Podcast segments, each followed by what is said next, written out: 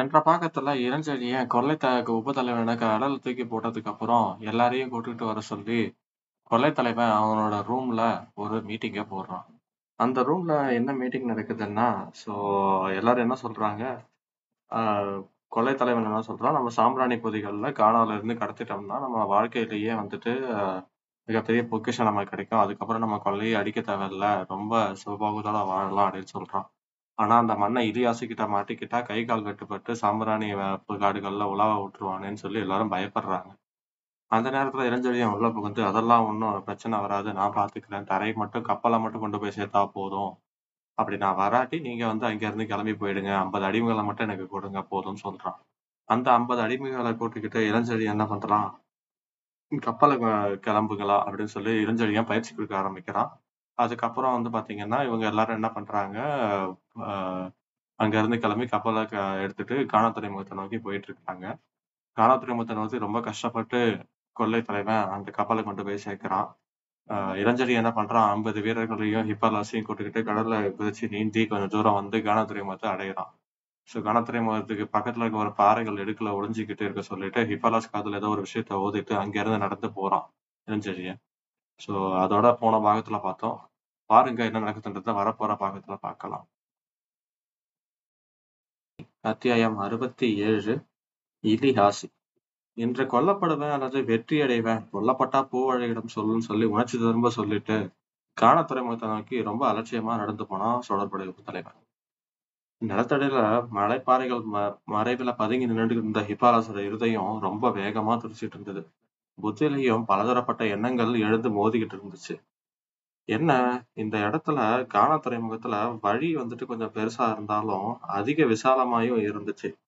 வீடுகள் நிறைந்த பகுதி கோட்டைக்கு மேல இருந்ததுனால கோட்டை மேல இருந்து கீழே பார்த்தாலே என்ன நடக்குதுன்றது தெரிஞ்சிடும் அதுவும் மலை பிரதேசம்ன்றதுனால கொஞ்சம் மலையும் கொஞ்சம் உயரமா இருந்ததுனால மேல இருந்து பார்த்தாலே கீழே என்ன யார் வராங்கன்னு சொல்லி தெரிஞ்சிடும் ஆனா இந்த கோட்டைக்குள்ள இருப்பவர்கள் யாருக்கும் தெரியாம இங்க போறது பெரிய கஷ்டம். அப்படி இருக்க தலைவர் எப்படி இதை கைப்பற்றி அதுல உள்ள எடுத்துக்கலாம்னு சொல்லி கூறியிருக்கிறாரு உறுதியா? இது எப்படி முடியும்னு சொல்லி தனதானே கேட்டுக்கிறான் ஹிப்பாலஸ் ஒருவேளை ஆண்டனோட கருணையால திட்டம் நிறைவேறினால் நல்லது. நிறைவேறாவிட்டால் தமிழகம் ஒரு தலை சிறந்த படைத்தலைவனை இழக்கும். பூவழகி தன் இதய கடவுளை இழப்பாள் ஏன் யமனரானையும் துவண்டு போவாள்? இத்தனைக்கும் காரணமான செய்தியை கொண்டு போக வேண்டிய பொறுப்பை என் தலையிலே அவர் சுமந்துட்டு போகணும் அப்படின்னு சொல்லி பலர் தரப்பட்ட எண்ணங்கள் ஹிப்பாலாசோட மனசுல ஓடிக்கிட்டு இருக்குது. வீடுகள் இருந்ததுனால விளக்குகளால பிரகாசமா தெரிஞ்சது ஹிப்பாலாஸ்க்கு குறுகலான கோட்டை வாயில பாதுகாக்க ரெண்டே ரெண்டு காவலர்கள் நிறுத்தி வச்சிருந்தாங்க. ஏன் இவ்வளவு காவல் குறைவா இருக்குன்னு முதல்ல யோசிச்சாலும் பின்புதான் உண்மை உதயமாச்சு அவனுக்கு. ஆமாம் இந்த குறுகிய வாயிலுக்கு ரெண்டு காவலர்கள் போதும்.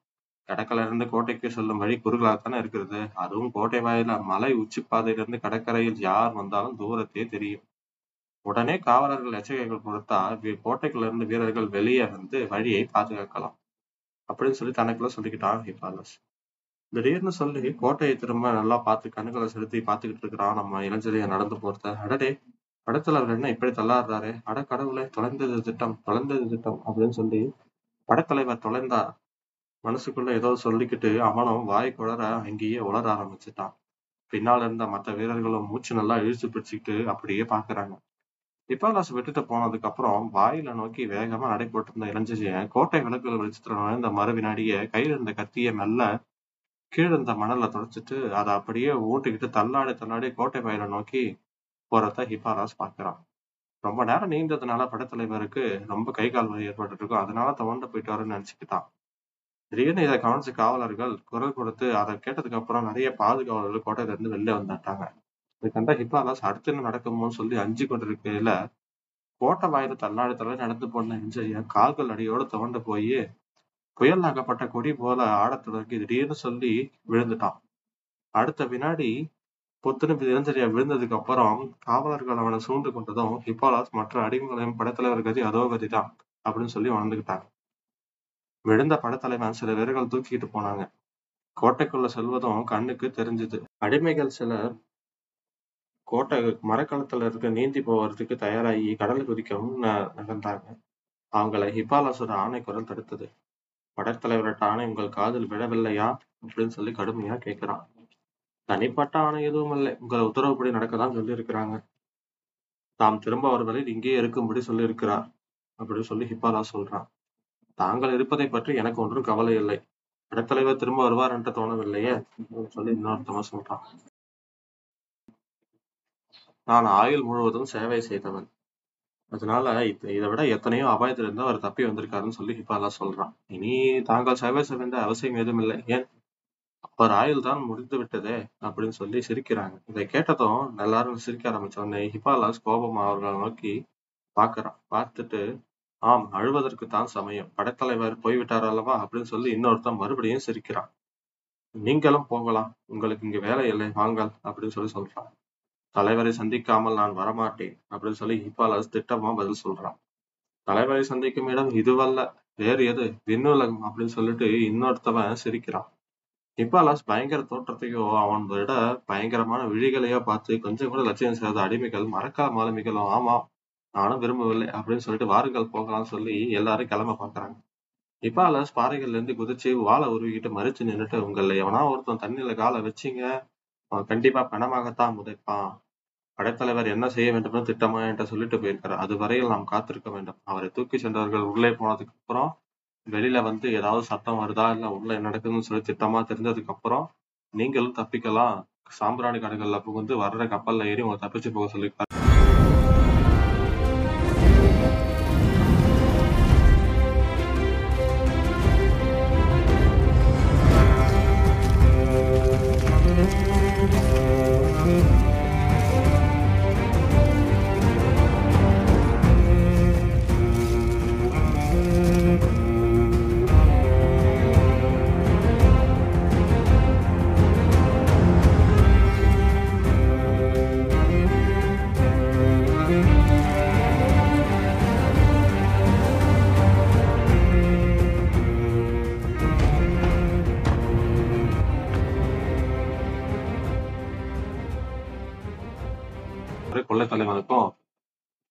வந்துட்டு இந்த விஷயத்த சொல்ல சொல்லியிருக்காரு அப்படின்னு சொல்லி சொல்றான் அப்படியும் இல்லாட்டினா நீங்க இங்க இருந்து தப்பி போய் கொலை தலைவர்கள்கிட்ட போய் சேர்ந்தீங்கன்னா நம்ம கத்திகள்லாம் இங்க சண்டை போட்டுனா நம்மளை கண்டுபிடிச்சிருவாங்க. காணா வீரர்கள் நம்மளையும் பிடிச்சிருவாங்க. நம்ம கண்டிப்பா அழிக்கப்படுவோம்.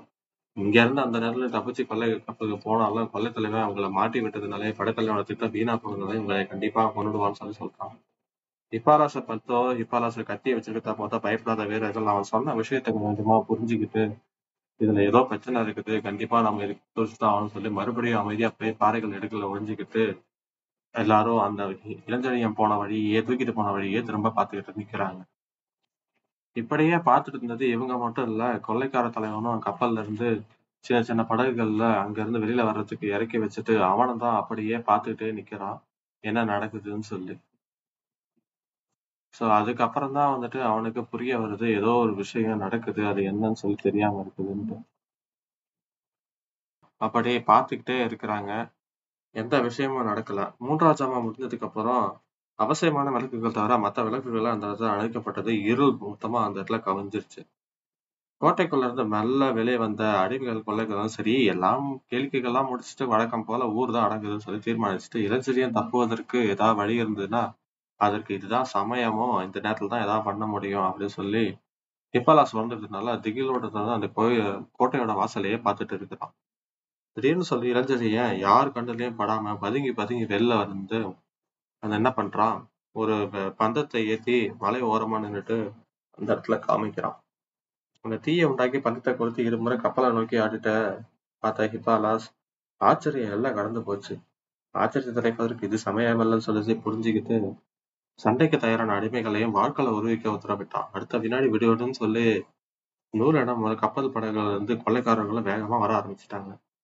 காரிலுள்ள கன வேகத்துல கரையை அடைந்த படகுகள் கொள்ளைக்காரர்கள் தரையில குதிச்சு பாறைகள் தரைய தலைப்பகுதியில பின்னத்து வைக்கப்பட்டிருந்த வாள்களை உருவிக்கிட்டு தொலைவிருந்த இளஞ்செழியான பந்தத்தை ஆட்டிய சுட்டிக்காட்டிய வழியில சிறிது சத்தம் பண்ணி கோட்டை பகுதியில நாலா பக்கங்கள்ல இருந்தும் தாவி சமணிகளை குனிந்து குடிந்து கோட்டை வயலில் நெருங்கிட்டு இருந்தாங்க. பாறைகள்ல இருந்த இளஞ்செழியன் திடீர்னு பந்தத்தை அணைச்சிட்டு ஹிப்பாலாஸ் இருக்குமிடம் ஓடி வந்து ஹிப்பாலாஸ் பேசாமல் என் பின்னால் வா. மற்றவர்களையும் வரச் சொல் அப்படின்னு சொல்லிட்டு கோட்டைக்கு வழியில போகாம கரடு முரடான இன்னொரு பாதையில போக ஆரம்பிக்கிறான். அதாவது அந்த வழியா கோட்டையை மு- அடைய முயல்றான். கொள்ளைத்தலனை பின்பற்றி சென்ற கொள்ளையர்கள் ஒரு பக்கமும் இளைஞரை பின்பற்றி சென்ற அடிமைகள் இன்னொரு பிரிவாகவும் கோட்டை வாயில அடைஞ்சதும் ஹிப்பாலாஸ் அடிமைகளை ஏன் கொள்ளைக்காரர்களும் திக வைக்க முடியாத ஒரு பெரிய நிகழ்ச்சி அந்த இடத்துல நடந்தது.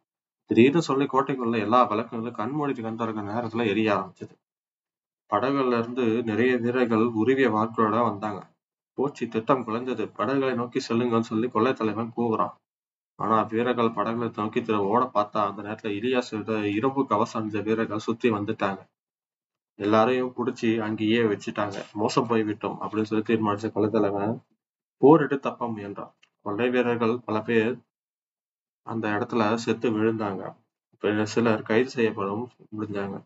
அடிமரசல் சிறைப்படுத்திட்டு கோட்டை தலைவன் போகும் பொழுது மன்னர் தங்களை மீண்டும் சந்திக்க விரும்பினார். சீக்கிரம் செல்லுங்கள் அப்படின்னு சொல்லிட்டு கூப்பிட்டு போனான். அந்த காதலை கேட்டதுக்கு அப்புறம் கொள்ளைத்தலைவனுக்கு அப்போதான் ஏதோ புரிஞ்சுது. பலமான சதி ஏதோ நடந்திருக்குது அப்படின்னு சொல்லிட்டு இளைஞனை எரிச்சு விடுவது போல பாக்குறான் அஞ்ச வேண்டாம். நாம் மீண்டும் சந்திப்போம்.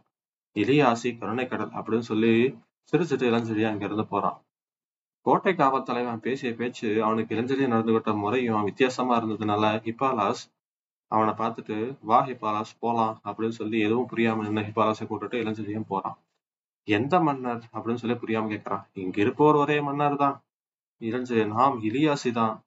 பின் ஏன் சந்தேகம்? அவரை ஏன் சந்திக்க போகிறீர்கள்? ஆம் உங்களுக்கு என்ன பைத்தியம் ஏதாவது உண்டா? இல்லை. அப்படியானால் வாருங்கள் இப்பொழுதே நம்ம மலைக்கடல் தப்பி ஓடிடுவோம்.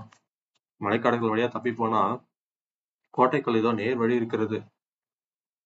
இதை கேட்ட ஹிப்பாலாம் சொன்னா பிரபு இங்க நடந்த விஷயங்களை பார்க்கறது விசித்திரமா இருக்குது.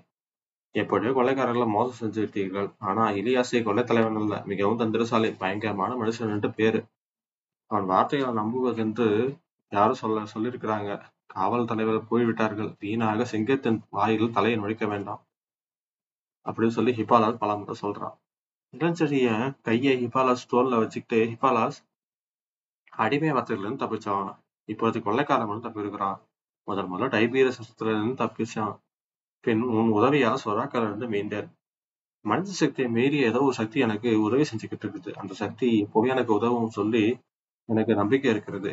இனி ஏன் நம்பிக்கை விட முடியாது ஹிபாலாஸ் எந்த கொடியோடமும் நல்ல குணம் இருக்கும். இடியாசிடமும் நல்ல குணம் இருக்குன்னு நினைக்கிறேன் அப்படி இல்லாவிட்டாலும் அவனை ஏற்றாம ஏமாற்றம் ஒரு வழி இருக்கும். அப்படின்னு சொல்லிட்டு படத்தலைவரே அப்படின்னு சொல்லி கேட்கிறான் ஹிபாலாஸ் பணத்தின் வழியா ஆஹ் பணத்தின் வழிதான். மேற்கத்த நாடுகள பணதாசை அதிகமா இருக்குது. அதனால பணதாசையை வச்சு எங்களை எப்படி இருந்தாலும் ஏமாத்திடலாம் அப்படின்னு சொல்லிட்டு அந்த கோட்டையை நோக்கி நடந்து போறான். ஒரு காவலை உள்ள கூட்டிட்டு போறான். ஒரு பெரிய மண்டபத்துல அங்க ஆடலும் பாடலும் பெரிய கூச்சலும் சிரிப்பொலியும் வந்துகிட்டு இருக்குது. மலை மாளிகையில பல கட்டுக்காவலை தாண்டி உள்ள போன இளஞ்செழியனு ஹிப்பாலாசையும் அழைச்சிட்டு போன காவல் காவல்ல அந்த பெரும் கதவை திறந்ததுக்கு அப்புறம் வெளியே நின்று உள்ள போகும்படி செய்ய செய்யறான் இளஞ்செழியன் வாழ்க்கையில பெரிய திருப்பம் கூடிய ஒரு ஒரு சம்பவம் ஒண்ணு அந்த நேரத்துல நடக்குது. இளையா செய்யப்பட்டு நினைப்புல மாளிகைக்கு உள்ள போயிட்டு இருந்த பொழுது திடீர்னு சொல்லி ஒரு புஷ்பம் வந்துட்டு இளஞ்செழியன் கண்ணத்து மேல விழுது.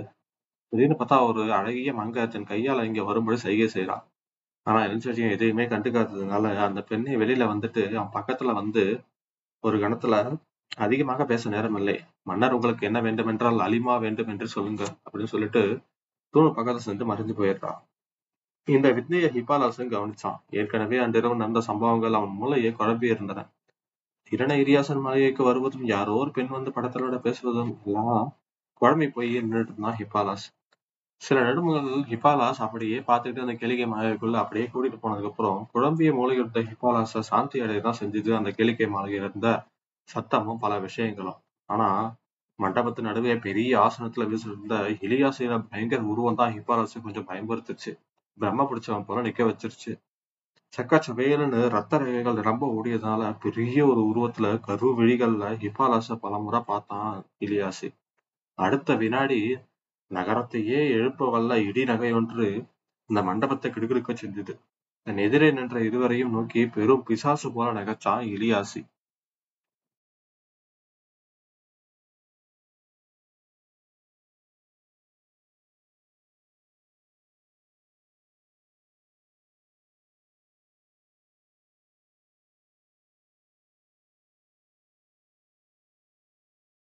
மாட்டிக்கிட்ட நம்ம வீரர்கள் தப்பிச்சாங்களா? தப்பிச்சு போனாங்களா? அடுத்து என்ன நடந்துச்சு அப்படின்றதெல்லாம் அடுத்த பாகம் அறுபத்தி எட்டு இதோ பரிசுல பார்க்கலாம் நம்ம. அது வரைக்கும் நன்றி வணக்கம் நண்பர்களே.